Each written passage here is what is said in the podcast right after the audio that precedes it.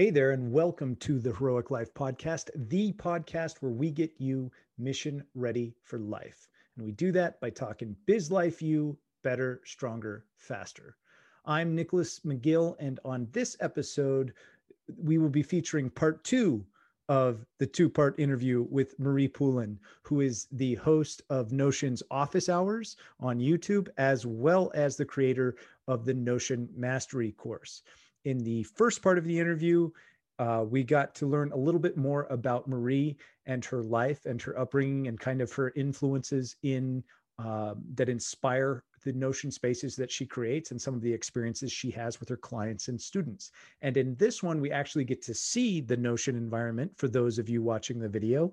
Um, for those of you just listening to the audio, I highly encourage you to check out the website over at heroic.life and you can see the video version of this so you can check out Marie's Notion Mastery course as well as bits and pieces of her Notion setup. You can find everything that you'd you'd ever want to know about Marie and Notion over at the uh, show notes for this episode over at www.heroic.life. Sorry, brain fart. Anyway, without further ado, let's get started.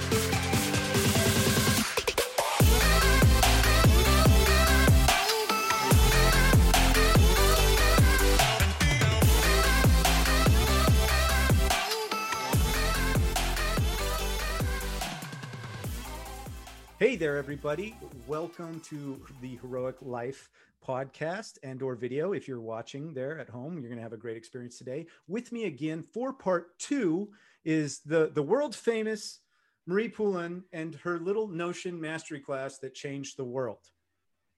and so now, uh, uh, now I have entered the class and I have dabbled and, and dove in brought all of my deep diving gear into her master class and i had to go back up for more oxygen because i've got only gotten a third of the way deep into this class and it's amazing marie thank you for joining us today thank you for being willing to come out and share what you're doing in your mat in your mastery class yeah. Um, and and hopefully I, I also want to ask you a bunch of a bunch of other non-related questions kind of behind the scenes that help motivate Absolutely. and drive your your energy towards this but uh how would you like to introduce the the course? Would you like to sh- share your screen now or or i'm happy want... to. Yeah, yeah i'm happy to share any part yeah, of it. I you know one and go ahead go ahead and fire up the screen share because this is the coolest part My... yeah so this is this is notion mastery. It's built in notion. It's you know it's a course about notion delivered with notion. That's kind of a an interesting use case. I mean obviously notion's not a course delivery platform. My husband and i have a course delivery platform but notion was just the best place to deliver this information. And i think um, it's kind of a testament to the tool too that you get to like see how the tool actually can be crafted because you're you're going through it in you know, in this platform that you're learning. So you're like, oh, these timestamps, how did she do that? Oh, she's laying things out in a gallery. So it's kind of interesting. And I think people felt it was a bit of a, a surprise in a way, a bit of a delight. Uh, when I first launched the course, I don't think I even mentioned that it was built in Notion. Um, so when I switched that up on the, on the sales page, now it's more clear, but some people were like, whoa, it didn't even occur to me that it would be delivered in the tool, right? For so. those of you who don't know, uh, Marie probably will not even email you. She will send you a link to a Notion page if she wants to communicate with you. I'm just saying. Yes, that yes. is true. Yeah, I, I, love it. I think it's great for so many different reasons. But, I'm in a course right now where they, they share Google Docs and I just, you know, copy paste, paste it, send it back. And she's like, of course you sent that to me in a Notion doc. I love it. I, I absolutely love it. You certainly uh, eat your own cooking, so to speak, yes. right? You definitely yes. eat your own cooking. Now, if you could scroll down just a little bit to that pink mm-hmm. phrase, because in your class, um, this is what, to me, you know, this is one of those things that pay, you know, pays for the class. This is one of those things that is absolutely irreplaceable because you know, uh, I remember looking at this, looking at Notion, being a beginner with Notion, and having a lot of anxiety as as a highly sensitive person as an entrepreneur as as kind of a guy who wants to be organized and do all these things. And it is so cool that you address this. I mean you obviously know your audience very well because you have you experienced overwhelm and notion? I mean any user. So tell us i mean i had this. yeah i had no choice but to address this. Um, i can say i have given very very few refunds for the course Um, I actually since have said like a no, no refund refunds. policy. Yeah, good for you. Um, and I'm happy to you know talk about why I decided to do that. But the I think the most of the refunds I've given were COVID related. People just said, "Look, I I can't afford this," and I no problem, like whatever, made it work. But there was there was one person who was angry at Notion. She was very angry. Like I got a very hostile email from her. I was like a little surprised, but you know, p- pandemic had just been happening. Bought this course, kind of expecting overnight your setup is going to be ready. Now, I certainly um, I have adjusted the sales page copy over time for sure. I mean, every couple weeks, couple months, I am adjusting and refining that copy to address specific things that people are saying or asking me because I didn't want people to think that, um, yes, we're going to teach you to be a master, but like this is not exactly as you've probably seen, like Notion in a weekend, you're good to go. Like this is a more advanced, like we cover the basics, but we're taking you to like level 11, but that's not going to happen overnight because there are these like we talked about before, like habits, there's mindset, there's lots of other pieces. Like, do you have the supportive routines that are even in place? Or are you just trying to recreate the messes that you've already had in Asana, Google Docs, Trello, whatever, and mm-hmm. try to mm-hmm. recreate the same stuff in Notion? So obviously there's a lot more um, possibility and building and things that still need to happen once you get into the course. So it's not like overnight you're just going to get your setup and it's perfect and everything is humming. But this person was in a very panicked state, right? The pandemic had just hit, money's an issue. I need to be productive quickly. Like she was uh, trying to keep track of case files or whatever very quick. And I was like, oh, okay, that's not going to be. Uh, learning in a panic this type of, of knowledge is not going to work and I, I had no no problem. I just said, you know what, like refund this person. I was like, you know, sorry that you felt that way. And I adjusted the sales page language to be even more clear about that and try and set better expectations, who this is for, who this is not for. Um, and even people who have stuck it out with the course have said like, whoa, like this is really intense. So I had no choice but to address this as a thing and to kind of quell people's, um, well, again, it sets expectations for the course, right? right. So I think, like, I think any newbie is going to be overwhelmed and we all are many times over as we're building it out and refining totally. these things and making them better and i love tweeting you and messaging you and and i'd love you know like oh my god i'm flooded with this or that the other thing like but yeah the fact that you acknowledge it right off the cuff like made it easy for us the students to let down our guard and be like oh, okay yes. it's not just us we're all crazy for doing this right like yes. this is so you know it's it's only now really with no, notion where it's like you can create all of these systems that interact with each other as as a consumer. That's never been done before. There's you know you're everyone who does this is a pioneer and you're leading the charge and, and you're basically the trailblazer. Um and and yeah. I think part of it is like the my course design background a little bit, like you know, having worked in a software that is delivering online courses and working with other people like online course creators. I was so steeped in online courses from that side of things. I've worked with um, uh, instructional designers and that sort of thing. So I've had a lot of background in terms of um, reducing that overwhelm even just within a course right? Like how do you set expectations so a new learner is ready that those barriers are are lowered and that sort of thing? So i think i just had no choice but to really address it. Uh, and like you said people end up beating themselves up or anyone with perfectionistic tendencies like there's a ton of people who sign they're like ready to get it all perfect and like what's the best way to make sure i have the databases right? And and someone would ask me like oh is this like am i doing this wrong with the PARA? And i was like there's no PARA police like no one of course you can take it and make it yours. I want you to take it and make it yours. So i'm hoping that i give people enough of a starting point but also enough flexibility that i'm like this is just what works for me. Maybe there's a different way for you. I want people to feel that freedom that this is just a starting point and give yourself some patience and time. You're learning a whole new way of being not just a tool. And you know and I, and I can tell from taking the course too that you do a very good job with being very gentle about showing everybody the basics of Notion. You will definitely learn that in this course. Understanding relational databases, you will get that in, in this course, right? Getting really, as she's showing you right now, right? Like the videos in here are great. And the pro tips, I really got to call out. I love it every time you remind me of a pro tip about how to do something better. Those little, uh, the little call outs. And- yeah, those call outs uh, have saved my bacon throughout this course right? Like, uh, um, let's see if we've got a few here. Like oh, pro look, tip, right? yeah. Well, and then even you know you even advise to create a sandbox, which which would have saved my bacon had I signed up the, for the course before Ah. starting the Notion journey, right? I started firing with live ammo before. Oh yeah. and it would have been much better for my own personal sanity for people who are navigating overwhelm in, in when you're looking at this it would have been better to hey here's a process to create a sandbox with you in your course background your course creating courses background yeah. then on top of it There's lots of meta levels happening here. Yeah. yeah it is definitely i think you even use i think several times in the course you mention you know there's like an inception warning at multiple Yeah. stages of this is beware of the multi databases within databases within databases inception i love the inception Totally. mentions because it's like oh yeah i get it i get it i've gone too far Yes. Yeah, absolutely. And everyone gets it. Like everyone is, you know, talks about that too. Like, oh, I like over engineered and then you scale it back. And we all kind of know what that means because we've all been there and like over complicated something. And um, and you know, part of having like even the support and discussion in here too means that um, the most common questions that come up, I'm like, that's a lesson, that's a lesson, that's a lesson, right? Every time that there's there's something new. So um so there's an pretty entire fascinating. Yeah. there's an entire support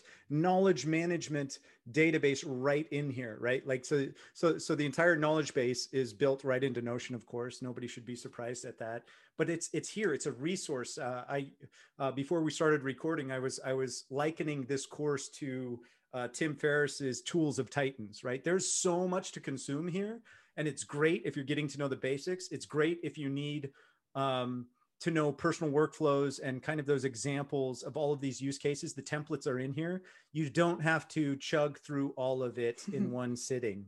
Um, that's, I think, an important thing for people to know. I mean, you obviously, how long did it take you to build this? to Oh my goodness. Um, yeah, let's talk about the process of, of shipping courses. The here's the timeline. In August, I did a webinar on Notion.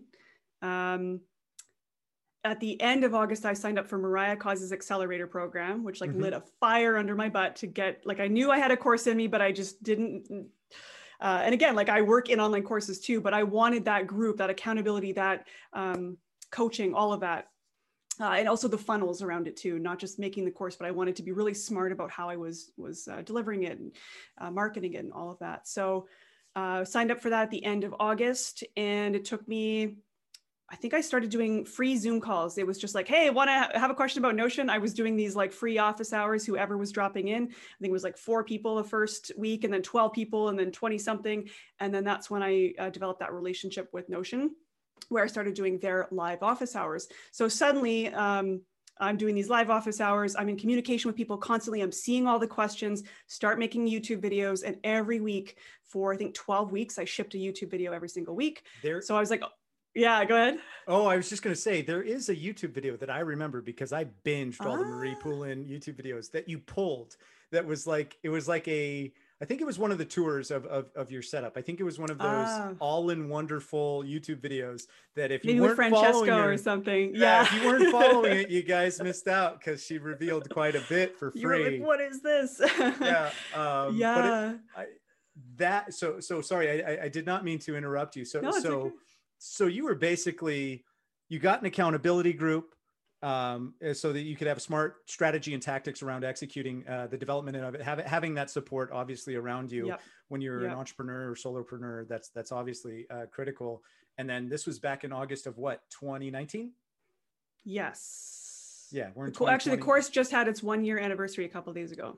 Oh wow. Okay. Yeah. Yeah. so wow. So, how long? So hang on. No, it would have been 28. Yeah, 2018 was when 2018. the YouTube videos YouTube was starting. And then 2018 mid-October, I think I opened I opened up the pre-sale and just said I'm just going to do like a quiet quiet little group and a couple people could join and if you wanted it's like 279. I think yeah, 279 was my Mhm. um, pre-sale. I didn't have any course content created. I'd had this like habit of shipping YouTube videos. I was hearing the same comments over and over again. I'd gotten, you know, through these office hours, I was just getting familiar, looking at a lot of setups, just having these conversations, um, and just realized there was like all this momentum forming. And I was like, all right, what's the worst that could happen? Why don't I try going all in on Notion for a little bit? Like, worst case, it's a chapter of my life, and then I do some, you know, Mhm. let's see where this takes me because there was just so much momentum in a way that I'd never felt with any of my other products or services in the past. I could just, uh, like my networks were opening up, new people on Twitter, YouTube, like it was just opening up all of these networks and possibilities. I was like, okay, there's something here. There's like, this product is about to take off. I need to double down on this. So open up the beta. I think it made about 10,000 in a couple days on, on the pre-sale. And I was like, okay, like that's a good signal. And I, I think at the time I had less than, I don't know, like 500 or a thousand people on my email list. It was like mm-hmm. pretty small um, at the time.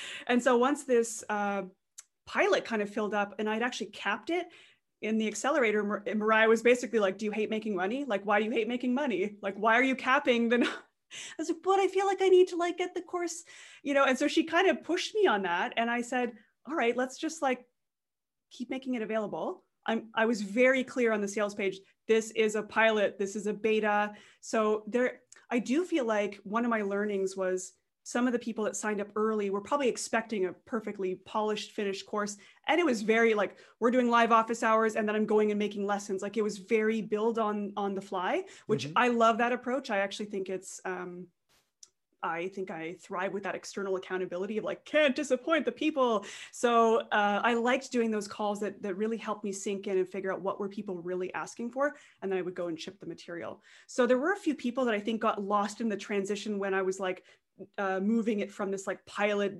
janky whatever to this new version. Because before it this whole course used to be in my workspace in the Oki Doki workspace and it was like a project i was inviting people to and it was um, it felt kind of messy. It was very messy. Uh, mm-hmm. and some people were along for the ride. Like there's still people who show up to every single office hours even today that were like the, the first 10 people that joined and it's so fun. Like they're just the original supporters.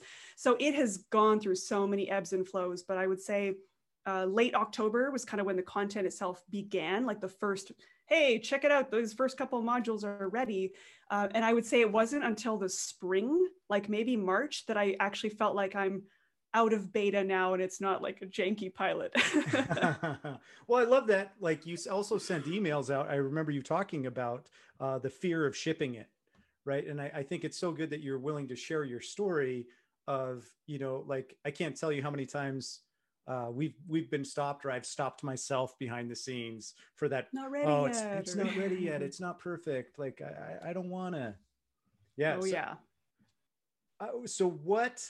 Um, this is so interesting because I, I'm I'm lured in by the page you're displaying on the personal workflows. Mm-hmm. But uh, um, uh, you know, in in that note, I, I want to ask you a question. Like, let, us talk about. Uh, uh, don't even tease me with coming soon. I see coming soon. the uh, uh, big picture planning right now, like to me on the personal workflow side, like that yep. was that is a milestone. That is a huge area. This is a discipline unto itself, and I think it's so critical inside of Notion. And uh, I actually have an, a kind of an advanced question here: is is what would you say to the people who have like veered off their path? Like you create mm that you create all of that vision. You create those vision the projects the milestones your whole year your whole five year your whole 10 years planned out and laid before you. Nailed it yeah. yeah something happens you know like life happens. pandemic yeah yeah, yeah exactly. children. yep. We've, we've had both of those things happen uh, uh, we're we, we're my, my wife is due in april with our second daughter. Oh wow. I am outnumbered and outgunned last man standing in our house. But but that that's an unexpected turn right? So we yes. actually have to adjust. It's like oh crap i'm practicing all of this this, this planning right? And on a daily weekly whatever basis. And then at some point uh, sometimes we're pulled away from our planning process. Sometimes just the life change happens. How have you dealt with that? How have you managed uh, how do you get back on the horse i guess is what i'm i love i love this question too because i actually think the planning piece uh, is probably the piece I get the most questions about. Because I do think it's probably the part that maybe people haven't uh, flexed that muscle quite a bit, or we don't, we beat ourselves up when we don't um, hit the goals. And so um, there's there's been so many great dialogues in the um, in the office hours too, which you'll have access to, so you can check out the the replay on that. But uh, I think people really beat themselves up for not reaching their goals or for not like completing certain projects. And for me, the process of planning is way more helpful, useful. The whole point is the process, not the specific outcome. So yeah, I had a whole plan for 2020 and it involved a lot of travel. Like I was supposed to be in, you know, Norway doing a speaking gig. I was going to do a Notion tour across Canada and like deliver talks and like that just didn't happen. So my whole plan, and it's like maybe that happens in 2021, maybe not. But given my circumstances now, um, I do a lot of quarterly planning and a lot of monthly and weekly planning too. So you just kind of you you ask yourself what still is important, what is still valuable to me, what is still my north star, and I think as long as you've kind of outlined like your values, what is that north star that you're working toward? Uh, are there financial goals that you have in place? What are those kpis like doing the work to really figure out what are those milestones for you that are going to make you feel like you're making some progress. And if you have to shrink those milestones if you have to change them if you got to put them on hold that's why we have status of idle or status of back burner or off track. And that's okay. Um, i don't look at it as a as a personal failing. I'm like that's interesting why have i been avoiding that task that's been on my like i just look at that as information and i don't i don't, don't take it personally. I just ask myself um, why am i avoiding that? Where's this resistance coming up from? Is it like a i'm afraid to put myself out there? Is it that i don't have the support that i need? Or there is there someone i need to hire to make this happen? Is it outside of my strengths? What parts really light me up? And so i just use that information as, as a way to do deeper reflection and just reset reset the the goals or reset the projects for the next month. How, how much uh, um, self therapy has been baked into the uh, Notion process in here? Because I can hear it in your, I can hear it in yeah. your narrative, right? I can hear it in your story, and and it's obviously like we're now crossing boundaries or going cross discipline and cross functional with systems Absolutely. design, right? And yeah. uh, um, what you know has that influenced you at all? Like uh, any therapy yeah. modality or or? Oh yes, oh yes. Um, I like so I love that you asked this too because what like the favorite thing that I, I, maybe you saw it in an email I don't remember but one of my favorite pieces of feedback was somebody saying um, I was expecting to learn about the tool and I up learning how to be a better person. And a lot of that was because of this um, big picture planning, goal setting, uh, habit building, all of that stuff. And to me, it's like the tool is just a tool. If you're not really using it to make your life more interesting, better, and, and make you more awesome, like really track what, why are you learning all this stuff? What's the point of all of it? So I don't think I realized initially how much of my own sort of personal philosophies were kind of baked into that until the students were reflecting it back. And I was like, oh, that's really interesting. Maybe this is kind of a unique, unique differentiator. Maybe I should speak to that more on the sales page.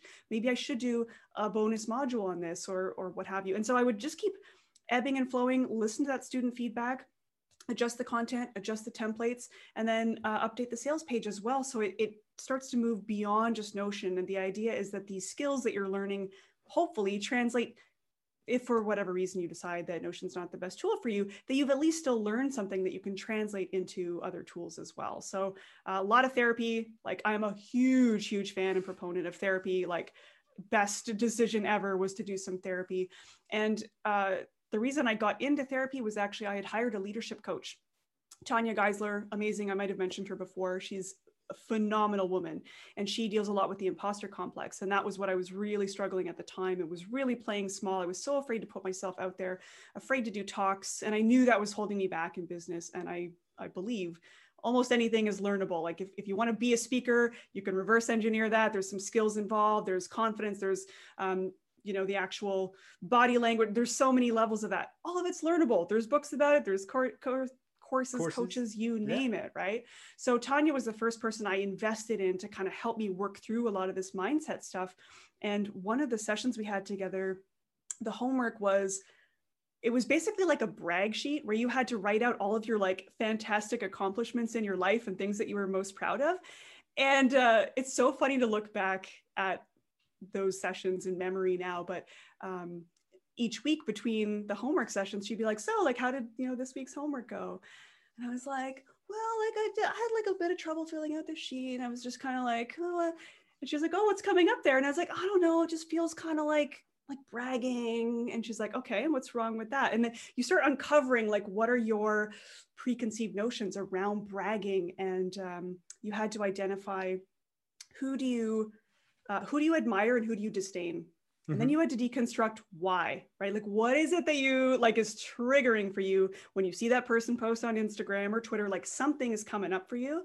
And she's like, it's usually just pointing to your values, right? So for me, it was like someone who had this super hyper curated Instagram feed. And I was like, oh, just you know, you can tell they hired a professional and they don't have any like real photographs. And she's like, sounds like that's pointing to your value of authenticity. So I learned a lot about myself through working with her through some of that stuff. And I didn't even realize how much I guess I was holding myself back and being able to like sit in my accomplishments and be like, wow, that was an epic thing that I did. I was like, I couldn't possibly celebrate because that's bragging. And she's like, whoa, Marie, like what is happening here with this um, fear and this uh, playing small and not wanting to be seen?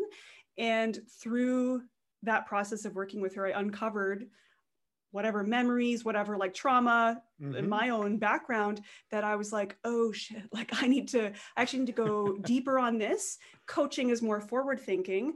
I needed to do some uncovering of like, where's that actually coming from? Like, where is that like BS that I need to get rid of? And that sent me down the path of doing therapy for a year that like, so the coaching, the therapy, all of that really set me on a path and changed my life for the better and, and yeah, it was so. so out, would you would you say that out of that experience of both coaching and therapy, that that the, the confidence gained there through through sounds like a lot of self knowledge, like that plays a role in your success and growth moving forward. Do you? Oh, 100%. Like even the fact that I'm doing YouTube, like you know, Maria five years ago would never in a million years believe I would be doing YouTube as a channel. 100%, no way. Like, uh, like for me, the I remember thinking that I will have made it, like career made it if I like did a talk.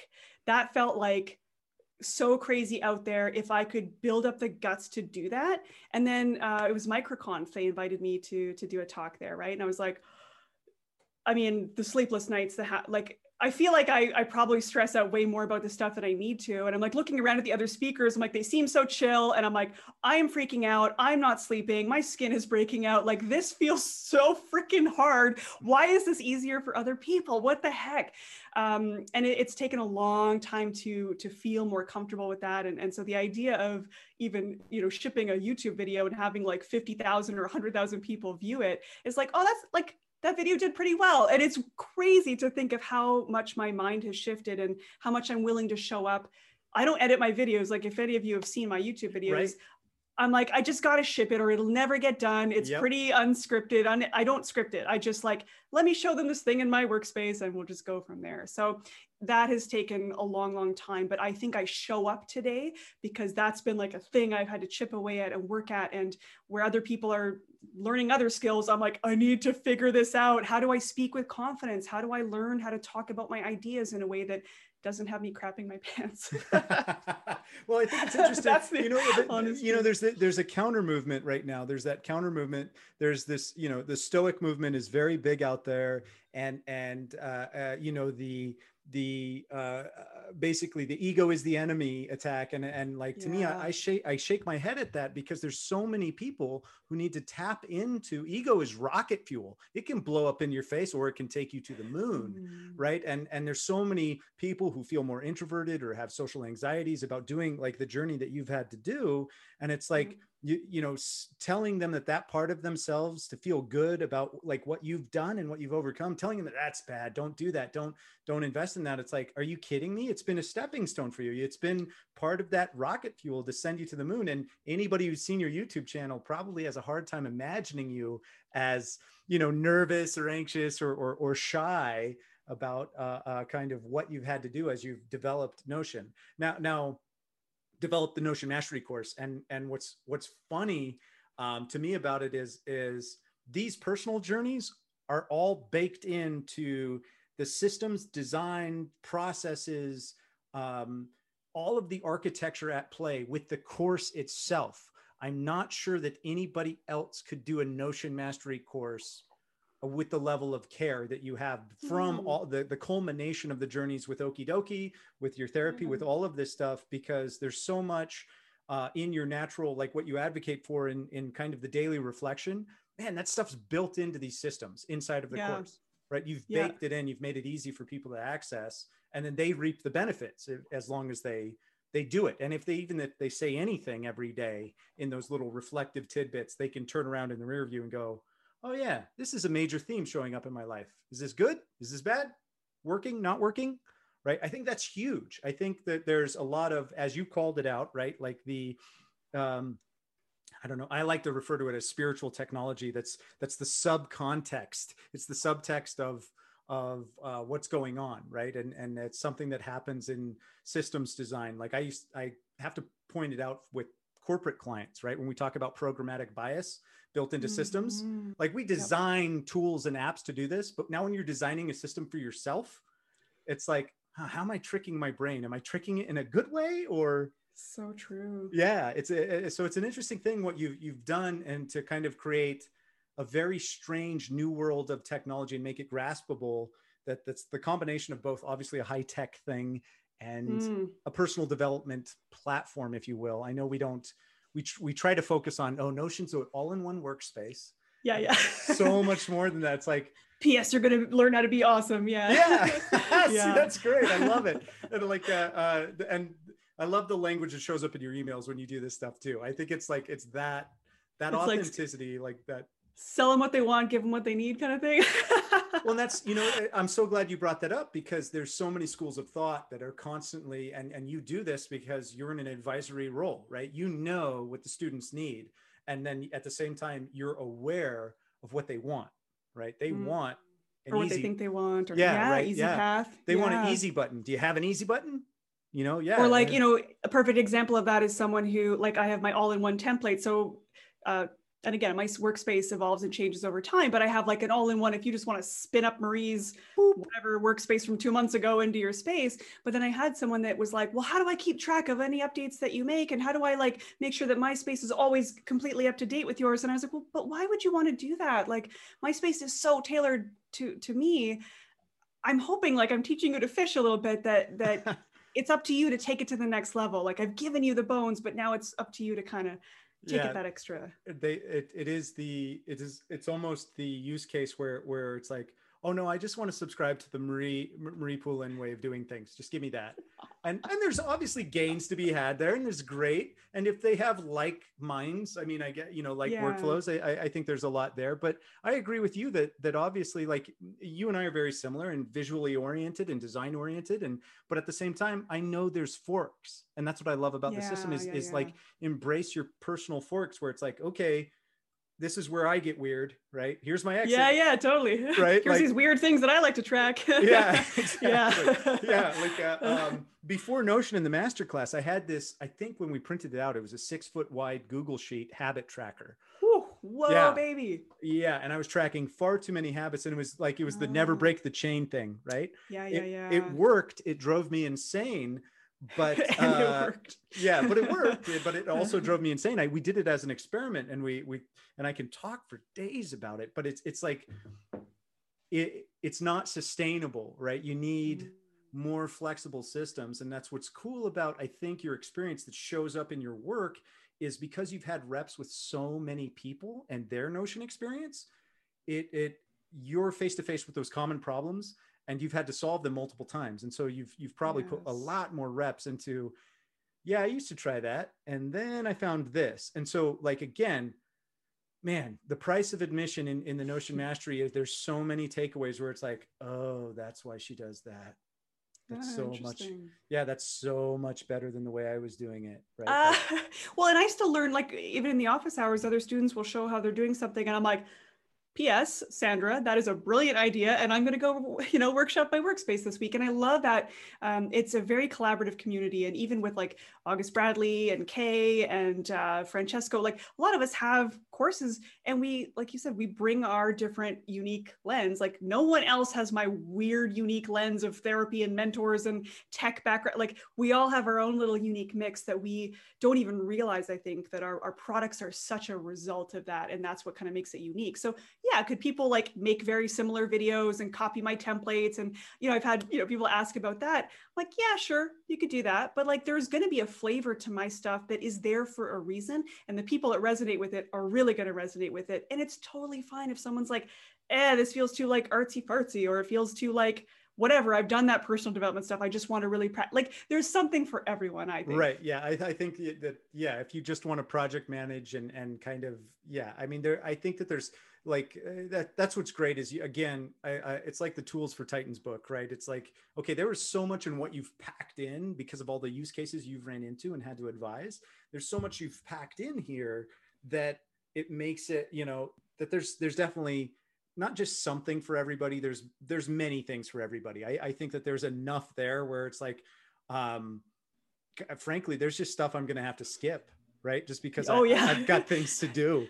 you got where, children to feed. Yeah. Yeah. It's it's it is very much like that where where um uh where it is the uh it is that all-inclusive uh buffet and it's like okay all of this looks like fabulous food. I just can't eat it all. Where do I start? Yeah, yeah, exactly. yeah, exactly. That's it's, that is really the challenge of the tool, right? It's like how in depth do I go? And I do think different, you know, Notion teachers are are going to be niching in these different ways, and you almost have to teach it. But I like the business business and life, people who are trying to blend those two and integrate the two together. So it is a lot of like solopreneurs or small entrepreneurs, small teams.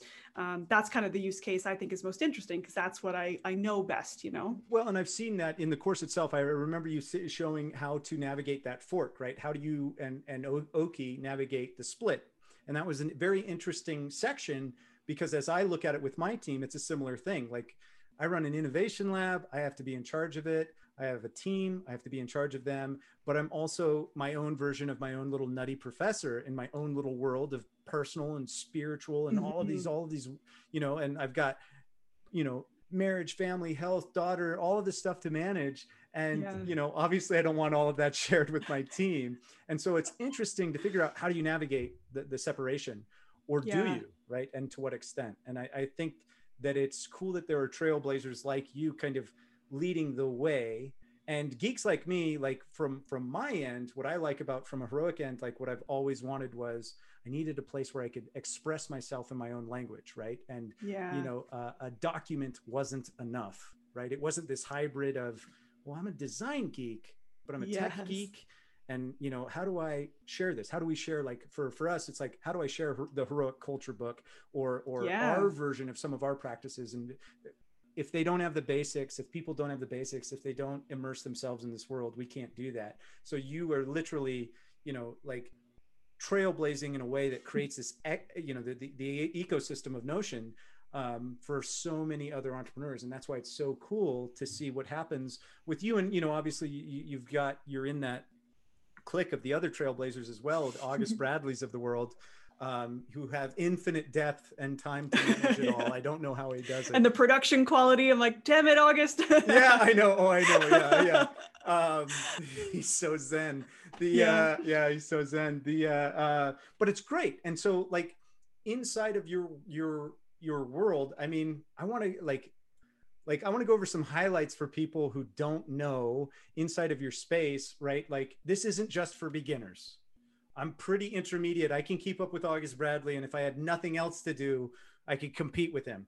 But it, but still, still, your mastery course comes in. You know, this is a world where you know relational databases what ideas connect what can i get out of mm. my head and kind of on paper so to speak and and what can i learn from that that's what notion allows us to do and it, and allows us to form a degree of non-linear connections too and that's what i think is really um, captivating to so many people. Yeah. And, and, so it's what is it about Notion that really excites you? I mean, I know you got signals, you saw the market, you saw that there was a niche here for you, but why do you love it so? I guess. I mean, yeah, there were so many pieces that I fell in love with early on. Like I think I mentioned, like permaculture was the first, one of the first kind of use cases of organizing those thoughts, uh, doing that daily journaling habit. Again, like I've never been consistent with anything like that in my life. Uh, and my journal is at like 560 days in a row, never missing a day. Like I've incentivized myself now because so much of my system is kind of layered upon that.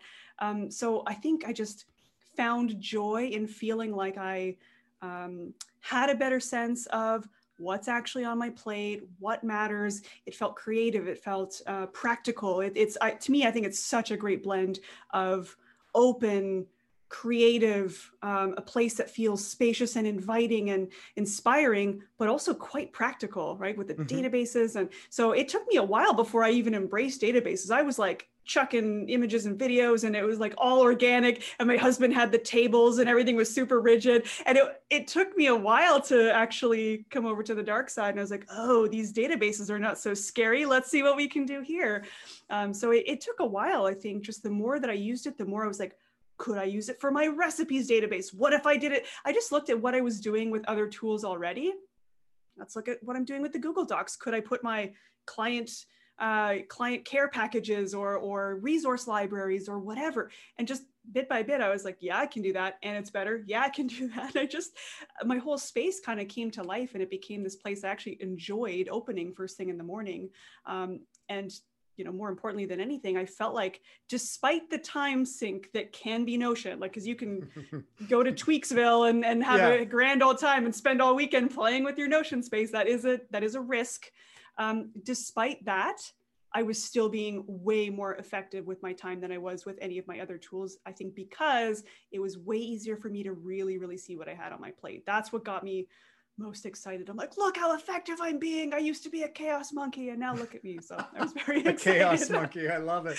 Right? like this is, so I, I have a my black belt question to the black belt is is the uh, to to the sensei of this is like what does areas look like for you now, right? Like because uh, there's so many videos out there. They talk about PARA and personal and, areas or business areas. Let's do a personal because we both know where you live. We know where you live. Like that's the good stuff. Let's see the personal. Like, are they are they pages? Is it a database? Is it both? Is it? Good question. So I don't have um, business database areas. The only time I use an areas database is for personal. So I have craft, recreation, personal finances, house and home, mind, body, spirit, business, advocacy, relationships, permaculture, style. It's kind of a new one, and life compass.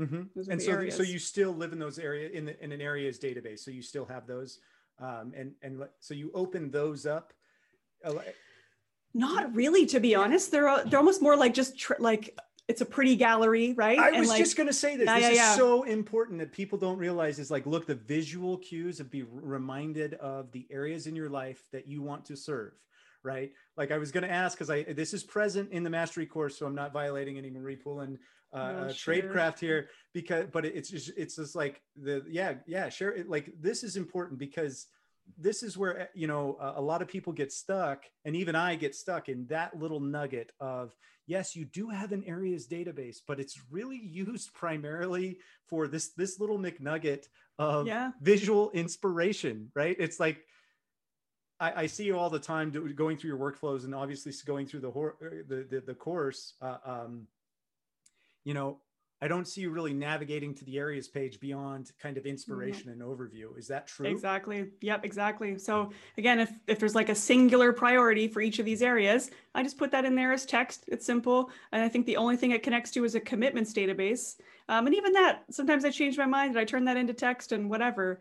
Um, even here, you can see these are the projects going on, but there's no relation there. They're just at mentioning it. So this is just like a place to be like, remember, you said this was important. Here it is. And I, I love that visual, the visual cue that I get here. And I love what you did right there because I, I you know, before we we uh, started our session, I mentioned one of my killer takeaways from the course was the at mention versus the relational right we uh, because you're using notion you may feel compelled to make everything a relational connection and it mm. will drive you insane it will drive you insane to do that and here you you did it in your own areas database where it's like nah i'm going to mention the related projects or or um, whatever fits in but uh, I love that. I love that you that you know every, there are so many people in Notion land who worry about all of that crossover function beyond. It's like no, this is just for design. This is just to this is and I think backlinks also make that a lot easier too, right? So if I'm at mentioning one of those pages up there, like it's going to show on the other side too.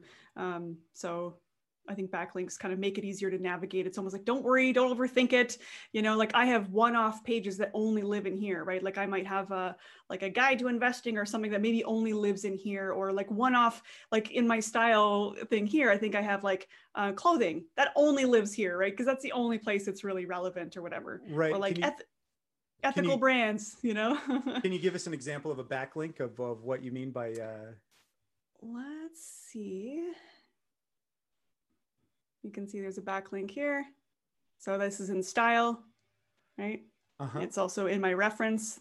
So i reference the ethical move. I know that's like a resource um, and i can jump right back into the style. Well, right? so anywhere anywhere that you ah, mention something it's going to create a create a backlink Beautiful. That's awesome. Like so speaking of resources. Well, let's go through some rapid fire stuff. So, so we can go through some of if this is less notioning, more into the mind of, of Marie Poulin. Um, you know, who comes to mind when you think of successful? Let's do some simple rapid fire questions. Oh, these are going to be tough. Um, yeah. I mean, I think like Mariah Coz is somebody that I've been really just super admiring lately. Mariah, Mariah make the uh, Mariah Coz. Make the checkout to Marie Poulin. Mariah, Mariah Coz, what does she do? She's she is the uh, um, she teaches the accelerator and high ticket hybrid. So I'm in her high ticket hybrid right now. Um, and I mean, she runs a multi, multi million dollar company teaching other people how to build online course empires. And like, I've taken her accelerator, I've built my online course empire. I cannot say enough about having worked with her. And she's so down to earth, unassuming. You would just you would just never know. But she's just quietly rocking it. And I'm always so surprised when people have never heard of her. I just Yeah, I've um, never heard of yeah. her. I'm writing. Ah, I love I love that. I'm just like, what? How are people not aware? But you know, we sometimes we follow the same bubbles or kind of the same people and um, and probably gender plays into that a bit too like i follow a lot of other like who are the powerful women coaches who are the people that are like showing up that I can kind of see myself. Like I like their energy, and so um, I think we sometimes maybe follow people that remind us of ourselves. I think that that right? is a, a, wonderful takeaway. I think that that's a wonderful reminder to to go out and look for those people who you could see yourself being. Right. That's. Here's I, another um, Layla. Unschools. she is another incredible like permaculture sustainability uh, it was like un ambassador uh, ambassador of the year like she is just i want to be here when i grow up yeah was, uh, i love it you know what's what's funny yeah. about in your resources database i know you can sort it based on how many times you link to somebody this is a good way to see who who yeah, really influences who marie um yeah who who ha- how many articles notes or items are there and I, I literally screenshot it in the mat. You're so nice in the master class because you're allowed here. You're allowed to show this. And this is like you you're in the head of Marie Poulin, and you could view like you know, hey, here's her top five based on what's in her head, right? Like the uh let's, let's do it by uh ascending or descending. Let's see. I can I can sort by yeah, how many how many people's um resources have I saved? Oh, I don't have my screenshot on here. It must be on my Mac. But yeah, I, I remember seeing oh, you here. sort sort by that, where it's like, wow, there's a lot. Who is this person? There's Maria oh, Mariah Coz. I love it. And the uh, now you can tell who's really influencing you, right? Like like Tiago, you know, building a second yeah, brain, Tiago, right? Second, yep, and and um, PARA. And really, like honestly, doing um, I did a guest guest lecture for uh, Tiago's group, and that was my biggest sales day ever for the course. Oh, um, so anyone who's like already curious and interested in knowledge management, um, I feel like I was doing pretty pretty good with Notion. And I took building a second brain and was like, oh, I can like Notion's a way better tool than Evernote. Watch this and hold my beer. And I just like took my setup to the next level. And so then I think anyone who was already in building a second brain that was like, oh, this is what you can do with Notion. So eh, people right. were really, really curious about it. And right that. now, right now, Evernote is really, you know, they just launched their newest version of their product and they're trying to make How is it? Uh, honestly, I'm not going to make the investment just because I look at I'm, a, I'm in too deep. well, that and like I work as a consultant, and my job, you know, I, I have to look at, hey, are you guys even going to be around for the next five years? And I don't mean to, mm-hmm. you know, I've I grew up, you know, as an entrepreneur using Evernote and all of these things, but you have to look at, you know, hey it would be imagine if photoshop was could go out of style in five years. You really have to look at the shelf life of where are you going to put yeah. your digital lifestyle. Where will that live? And will that database be around in five years? And uh, there's so many tools out there and and i know they've they've adapted. I haven't reviewed them so this isn't fair to evernote but um, because they carry that legacy of their brand the kind of a more one-dimensional digital notebook type app with them, it's hard for me to see them as a competitor to Notion, right? So that's mm-hmm, mm-hmm. that's you snooze, you lose. yeah, it's, it's a, that's just the reality, you know. And Sorry, they have to compete with Microsoft's Fluid uh, framework that's coming out too, that will also one day compete with uh, yeah. Notion here around the corner. Um, what are what are some books that influence you? Like like I love you've got an eclectic mix. I know it. What what are some of Ooh. your favorites? Mean, there's the ones that I kind of revisit often. They're like really practical. Like I often go back to the 12 week year, especially when you were asking, like, what do you do when you get back off track of setting your goals and stuff? I think 12 week year is just always one of those classics that I go back to. Um, uh, even like manage your day to day. Sometimes I go back to just some of those older, like uh, resetting those habits and routines and just kind of uh, checking in on things again. Um, I mean, I can I could go to and, and check the ones that have the most. Um, let's go to my Readwise database. We could see which oh, ones have the most the most clippings, right? yeah, yeah. I love this. I love that we get to grab from data so that there's what you think you you do, and then we can now yeah. look at kind of the data layer and go like, but I've grabbed the most notes and highlights about. Here you can see some of the recent. Um, so these would all be from uh, my Kindle highlights. Mm-hmm. Uh, Badass Your Brand is a great one. I remember being super resistant because I thought the title was really cheesy, but it is mm-hmm. excellent if you're thinking about productized services. That's a really good one.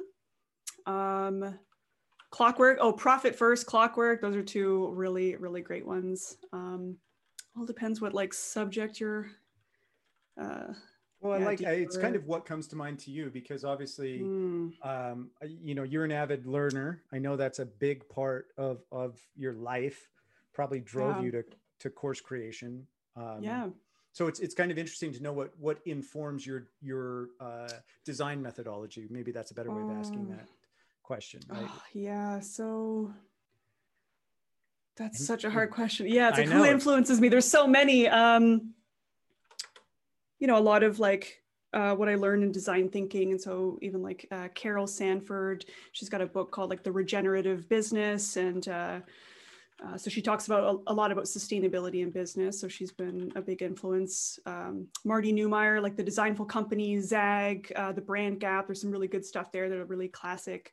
Um, Brene Brown and Elizabeth Gilbert with like Daring Greatly, Big Magic, putting yourself out there in these big, um, uh, was it playing playing big or there's another one too right like right. so some of them are more on the mindset piece of just like what does it take? And, and getting over those mindset hurdles to put yourself out there. And then there's like the really practical um, tactical how do you manage your time and that. So I, I vacillate i think but you know i'll often have like 12 books in progress on the go that i'm often like moving on my shelves based on all right, well, what's my focus right now? Email marketing. Like that's the kind of thing I want to master right now. Cool. So I'll shift those books to the back burner. And then when I'm like, oh, feeling a little insecure this week, okay, bring that back to the. So I definitely do that. I don't finish a book in in its entirety unless it's pretty pretty short. So um, that's a confession that. Oh, uh, ooh, confession right there. She doesn't finish the books.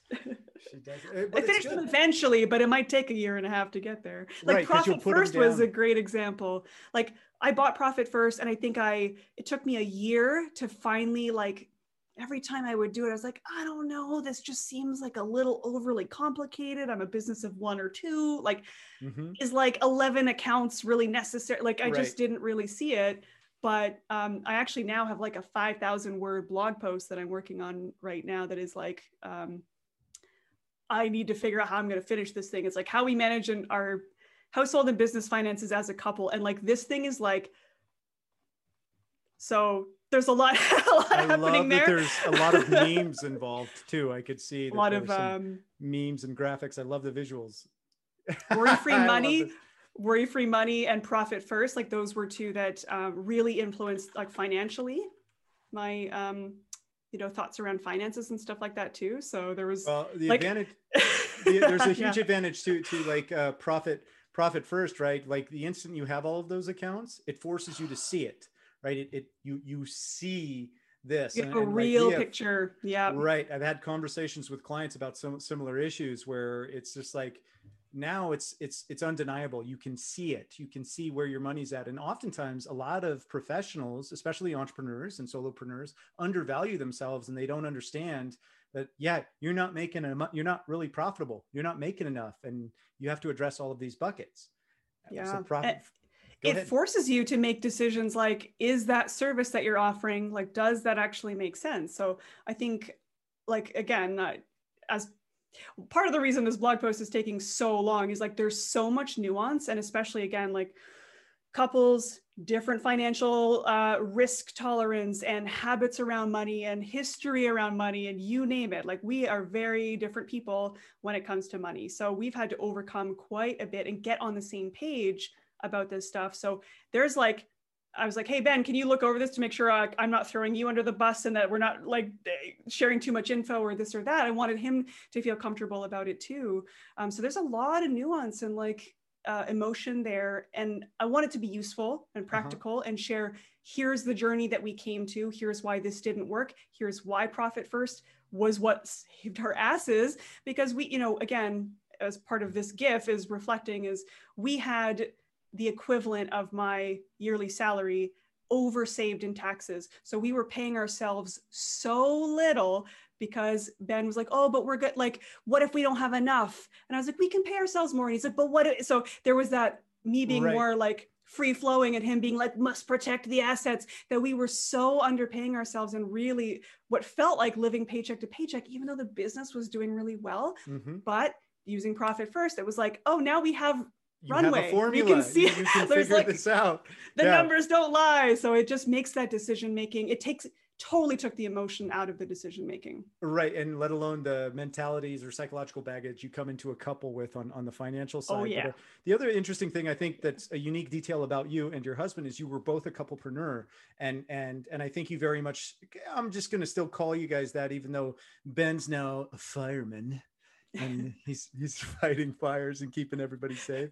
Well, but he still I, works full time in tech, so he is cool. like he is um, an engineer. So, yeah, so yeah. What I, what I love is you, this is something that gets bragged about too much from people who are quote unquote couplepreneurs, or it's like no, you know, it's my understanding is that you guys had no safety net, and and like that is a very different sport. The sport gets real yes. when you're a free climber versus like a trust yes. fund baby or or somebody with so wealthy true. parents to bail you out. Like when you you don't have safety nets, entrepreneurship is a very different sport and there's different techniques and things that you have to learn to do or die, right? Yes. Like and I the reason I, I mention that and I want the the viewers and, and audience to to hear that is if that's their situation, I want them to be influenced by other people who have that similar situation mm-hmm. where it's like, mm. hey, yeah, this is entrepreneurship without a net. Here's an example oh, yeah.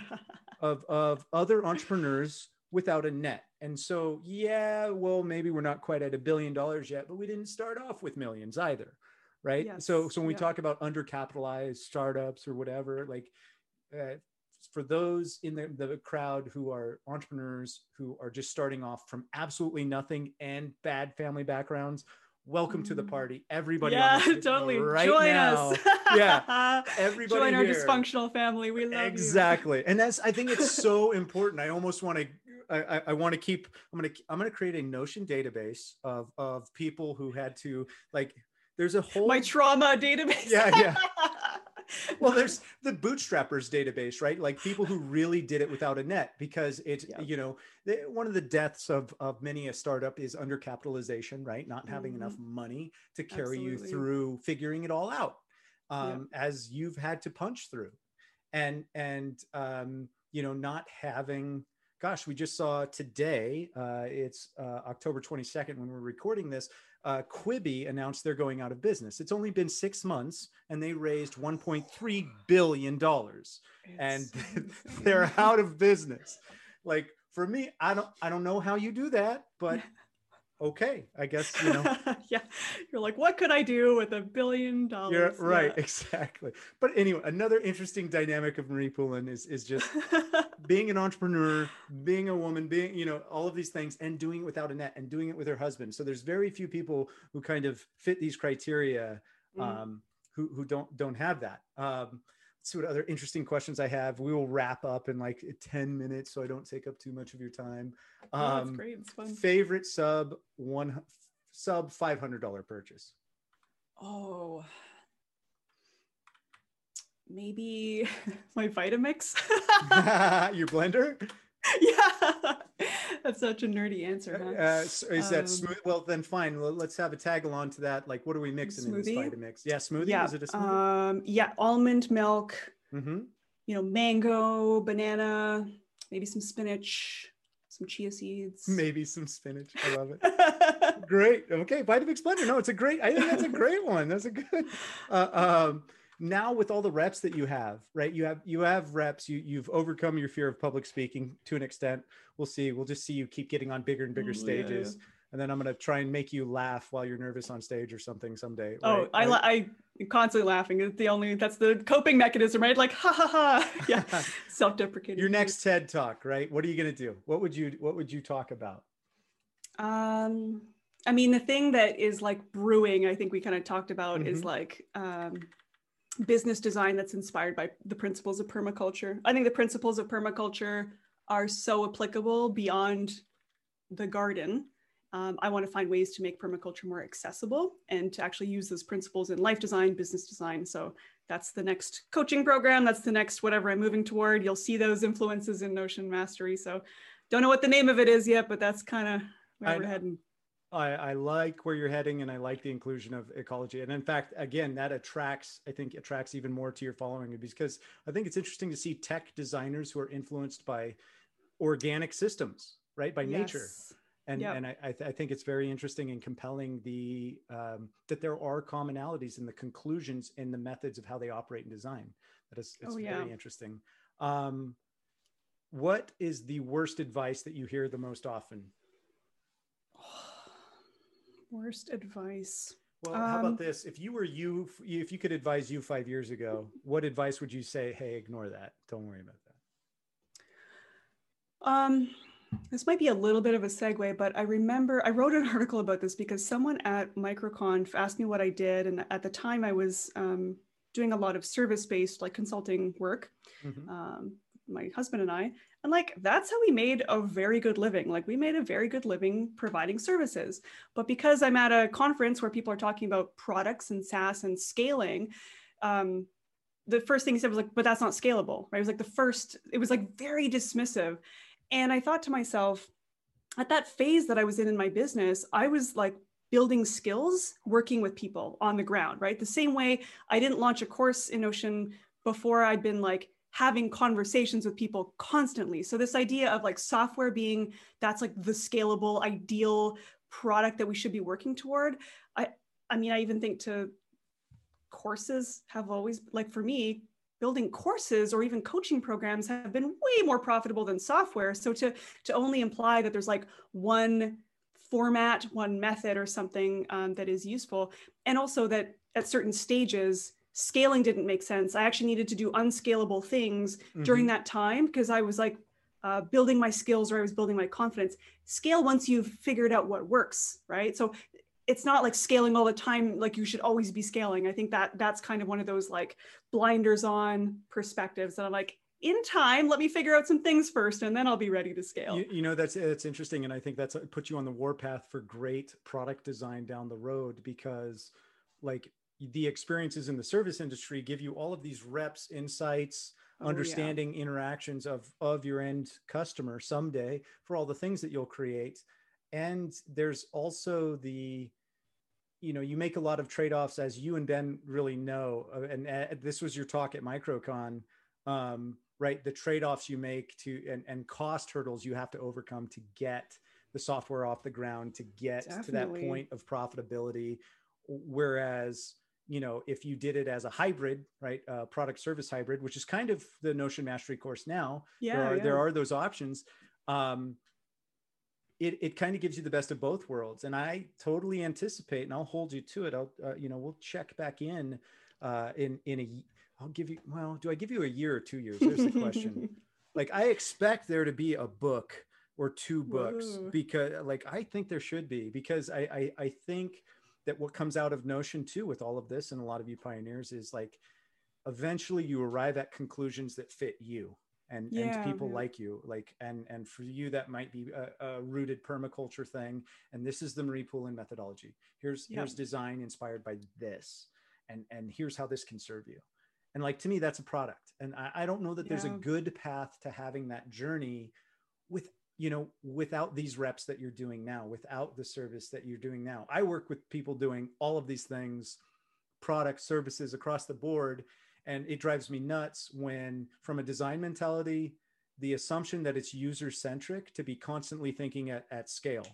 Yeah. You end up treating people like cattle, and a lot of big mm. mistakes are made by doing that because you're not really thinking of okay in my mind i picture my buddy marie who loves this. She loves being visual. She she loves permaculture. This is very organic and earthy uh, and geeky and learny and she's going to love this right? They're not doing that right? They're like totally. trying to create things that please everybody is is or please themselves. Right. or you're thinking you're thinking software first. Like i know my husband falls into this and i was like couldn't you just make a notion page to do that or a database or something like there's no code tools you could use that already do that. Like why would you want to put like you could do that but should you do that? Do you want to put all the oh marketing design a tool from scratch? Yeah like build a new software. And i was like wow really? You want like you know what, um, you know what this world needs? Another to-do list app. That's what this needs. This is what we need. Well i mean even even something in like the fire services or something like that. I'm like is that something that's necessary or are there existing tools that actually do that actually better? Like do you want to make that your business? Uh, so i think sometimes people come at it from software first they want to build a software and then they're like reverse engineering all the other stuff. And i was like start with the humans first and you are going to learn so much. So much. I, agreed agreed. I think that's an awesome i think that's an awesome so all the way from you know like that's not a business that's not a scalable business to okay yeah no start with humans first just conversations it is on the journey to scalability. I, I i agree with that. I think that's a great uh, tip. Um, what are some zany beliefs do you, that, that you have? And these might be hard to flesh out for you but it's Oh, okay. zany beliefs. crazy crazy things. Um, maybe maybe go to your principles of permaculture. Maybe like what um, what can city folk like Mm. me um, Oh, I feel like I'm so bad at thinking of this stuff on the spot. Um, zany beliefs. Um, okay i can i can ask it like uh, what do you believe is true kind of that, that goes against the trends of what other people tend to, to operate on But, I mean, I okay. I feel like I don't follow all the supposed tos. Like I've never had a freebie opt-in. I don't like. I still technically don't have a supposed to. funnel.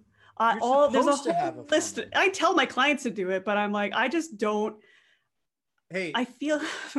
on behalf wait, wait, wait, wait, i want to hold you there you don't have a funnel by the way i do not I know, know. if somebody like me no no this is important this is important here because i'm going to give you the opposite feedback i hate funnels i think every brand i run into that has a click funnel i automatically in my mind that is cheap that You're is like, I'm in a funnel, brand. and you kind of want to. Yeah, I've been exposed, and I bought some great. uh, Like, I'll I'll give you an example. I'll, I'll name drop. Uh, uh, Warrior Week, uh, uh, um, Garrett J. White's Warrior Week, which is great. Make your husband do it.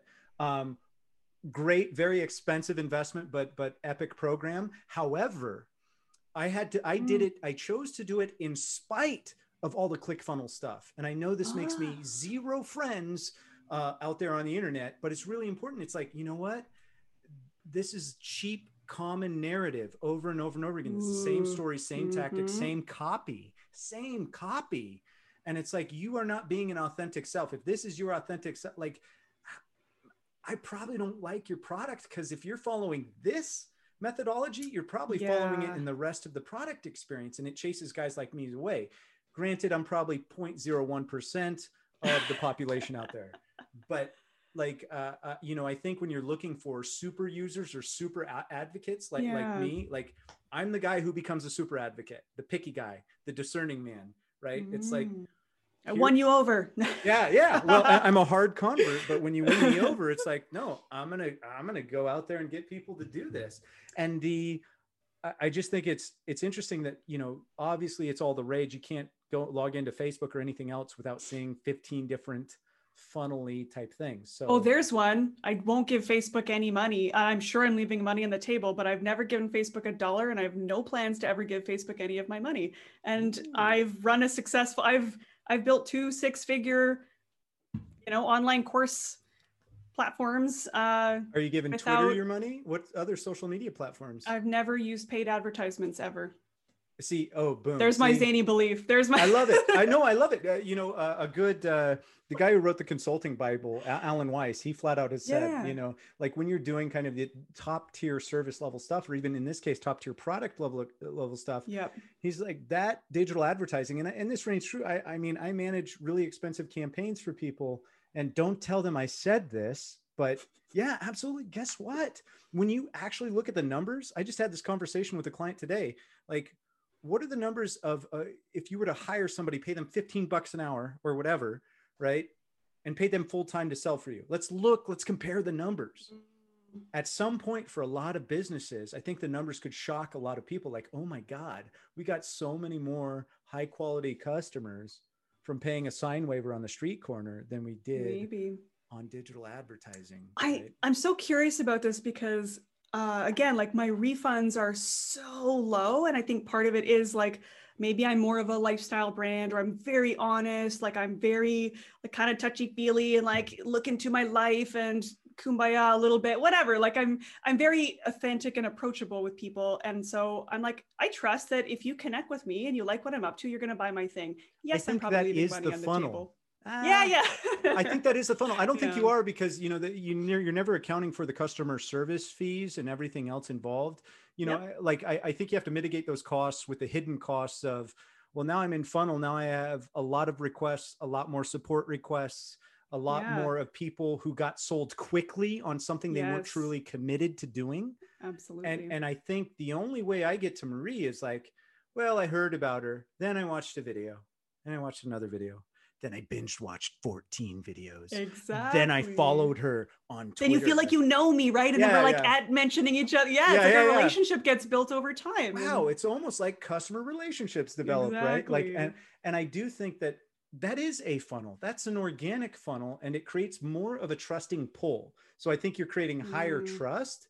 And sure, that might I, I think you can still pu- find any number of ways to amplify volume. Yeah, you're Sure, you know, sure. sure. If you want to throw your money at that, sure. I'm sure you could shove more people in, but I I, I strongly, you know, there is that that tipping point, right? That you find where it's like, hmm, okay, this is no longer fun when I have to mitigate this many people saying they've had a bad time or they've had a bad experience. exactly. Like that, you know, when when you have to have a strategy to manage refunds, that's when you know, like ah, that's that's tough. Don't get me wrong. I again, that I'm not driven. Everything that I'm saying right now, I am not driven by purely profit. So I'm a lifestyle business Yeah. person. So I'm a little wonky in that respect.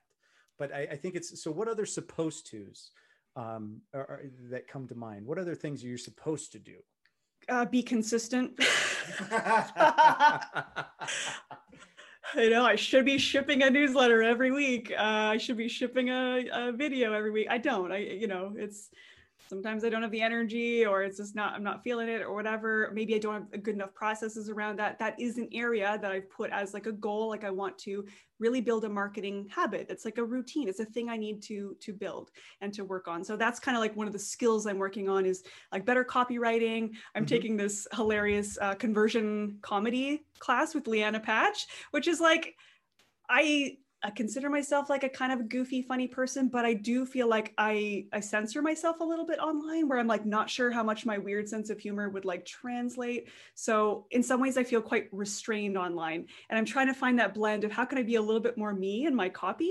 So taking a course like that to like make the the copywriting and the emails a little more like me, a little more humorous, and opening myself up a little bit. So I'm always trying to.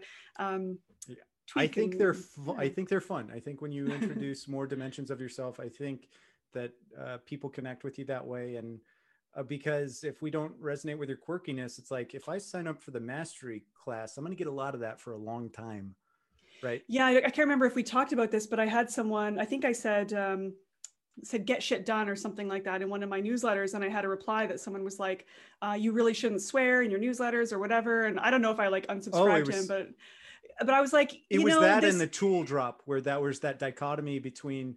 It was to me, it was more so awesome. productivity, please. And I'm just like, yeah, I'm not only going to talk about like productivity is not like an end result, like we're being productive toward something, having a better life. So like, how was what I was talking about not about productivity? So I was like, okay, I have to remember these are not my people. Like, forget it. Don't overthink it. But it's just finding that voice and flavor that's really I think you should have an honest that- outlet. I like I say I struggle with this too as an entrepreneur. Like that's why I created a brand that was a broad lifestyle brand, and I, I think you've got that too. Mm.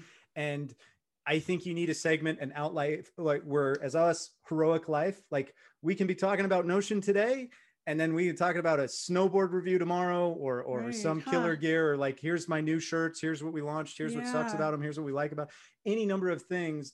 like i think that there is there's so many lifestyle design geeks out there who do we have this design habit that nuance. yeah, with all we're applying it everywhere in our lives so i love to know polymaths like yourself where it's like oh my god finally somebody who gets me let's nerd out about x There's right? other things outside of Notion that I like to talk about, even though And- this is the most profitable thing to talk about. Yeah. I know, and that's the juxtaposition, right? And it's Yeah. like the uh like, yeah, give me a checkbox where I can like other emails, give me those, the weird Yeah, ones. yeah. g- Weird stuff, check, sign me up. Because specifically for those in the audience right now, um, we talked about this in part one. There was an email that went out there where she ba- Marie basically gave out her tech stack and really cool tools and trying to help people make money with notion even. And she got she was trying to juggle the negative feedback that she got from that. And and and it's like you got negative feedback for that email that totally helped people make money? That was my favorite email. Yeah, it's like the people that it resonates with, like you get all the replies and then you get a couple douchey comments and it's like, all right, well, there was like two, you know, 25 great emails and two not so nice emails. So I think that's a pretty good, pretty good Uh, ratio. Here's here's my last question then i'll jump we'll jump off here is um, what have you changed your mind about or decided you didn't have a good answer for in the past few years? Is there something big where it's like you know what? I was really a gung-ho this person and then i found out i wasn't. Yeah, I think I think the biggest thing I've changed my mind about is this idea of the solopreneur of being like this solo person and only I can do these things and only I've got these skill sets. And since bringing on my assistant and since collaborating with more people and and like even hiring a designer there's a couple other people that I'm working with now. And again seeing Mariah and seeing her grow her team multi-million dollar course business and just to see where she's taken it I was like oh man it's that you what you can go if you want to go fast go alone. If you want to go far like that kind of thing. And really set on this sort of solopreneur like i'll just do my thing and keep all the money and blah blah. But i think now that i've i've reached maybe more financial abundance or like i feel really confident in my work and you know revenues coming in i feel like i'm in a good place i'm like who do i want to reinvest in now? Who do i need on my team? How could i take this further? How could i scale? Now i'm in a position to scale. What does that look like? And it's just opened up a lot more expansive possibilities for me than than i sort of thought. I think i was just like very more scarce in my thinking before Well, about that. And and kind of to push back on that do you you know i mean that's obviously a condition of your conditions right? Like uh, Yeah, would, would you would you like because obviously your financial situation changed that allowed you to afford that thinking. And i think it's important for everybody following along at home to realize uh, like i don't want to condemn solopreneur thought because until you hit it right? Until you have that hit yeah yeah. um, would you say is it is it fair to say that it's like well as soon as this happened right? As soon as we achieved liftoff it was easier for me to think in the clouds a little bit more and, and scale out or, or or delegate more i'm sure there's the like a number of little micro steps right? You like hit that next step and you're like oh, okay like maybe i could bring on an assistant or something like that. But i, I do think um, bringing on s- virtual assistant or or whatever even if it's like two hours a week or 10 hours a month like you could start really really small and for a reasonable price have someone handle some of those more annoying administrative tasks i think i would have done that a lot earlier uh, Cool. like knowing what i know now Do even you- just at a tiny scale do you have a service that you like the most because vas are many No. I've got my woman who lives here locally on the coast and she's amazing. And she has a background. She used to teach her own online yoga courses and things like that. So um, it was pure luck. I feel like I hit the jackpot with her. I get to pay her in Canadian dollars. And she, you know, with the pandemic, unfortunately, we can't work in person, but we will be able to do that, which is like I live in a tiny town in the middle of the woods. And the fact that I could actually coordinate with my assistant in person is, is I have yeah, I have a rule generally like we don't hire anybody who's not in a three hour flight path. So oh, can't- interesting. I like to be able to get to you in a day so I can punch him in the throat. That was That's the, fair. uh, Yeah, yeah. That's like that was the, that's the ultimate criteria. penalty, right? Like if uh, uh, I know that's uh, sorry, we were we're we're very we're, we're we have we have a very aggressive uh, uh, culture here at Heroik, but uh, that is the rule. It's the it's read the throat, playbook. throat punching distance, right? It's like oh, you're a three hour flight away. Stay there. I'm on my way right now. Um, no, but uh, like there is something too. It's like we we all have to work remotely, and I love that your answer was I found somebody locally with awesome experience. So lucky. Yeah, yeah, like that's well. Amazing. I mean, she didn't know Notion when we started working, but I was like, "Hey, are you open to learning this tool?" Gave her access to the course. She picked it up so fast, and now all of our communication is in there. She can help make templates. Like she actually helped do a lot of the legwork of the gardening template because I had mine. I was like, "Hey, can you?" duplicate this, make another version of this, clean up the relations.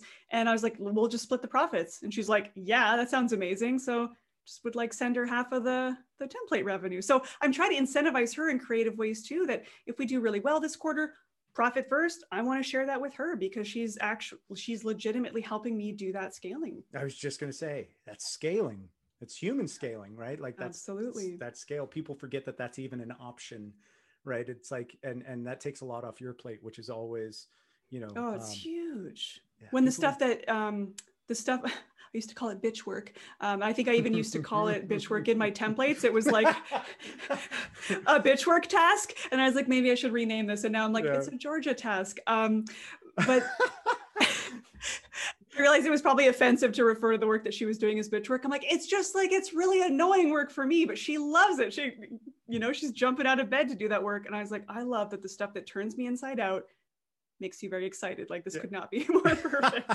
That's great. That's a how do I clone compliment. you? Yeah. Yeah, exactly. That's great. Uh, I'll be looking in the mastery, the mastery course for the. Oh, you'll see the her in there. Work, yeah. uh, our task. Uh, all right, uh, Marie Poulin, everybody. You can find her at mariepoulin.com. Uh, Google her. You'll find her YouTube videos. You can check her out. Uh, she also hosts uh, office hours for Notion proper, um, and then she's got uh, videos of her own. Is there is there anything else you'd like to uh, share uh, as as we part here? No, people can always you know, at mention me on Twitter. I'm, I'm pretty friendly on there too. And if you like the more behind the scenes lifestyle outside of business stuff, people can follow me on Instagram too. There's a lot of like plant and cute puppy photos and things like that. So awesome. All right. Marie, thank yeah, you so thank much you. for being here. And and Thanks everybody, so mariepoulin.com, go check it out. Or you can find links on everything at Heroik Life, uh, along with the show notes, a full review of the mastery class, the ins, the outs, the good, the bad, and the ugly that I didn't even cover there's there's a little bit, but it's great, great course. Anyway, thank you guys for being here. Thank you all. Take care.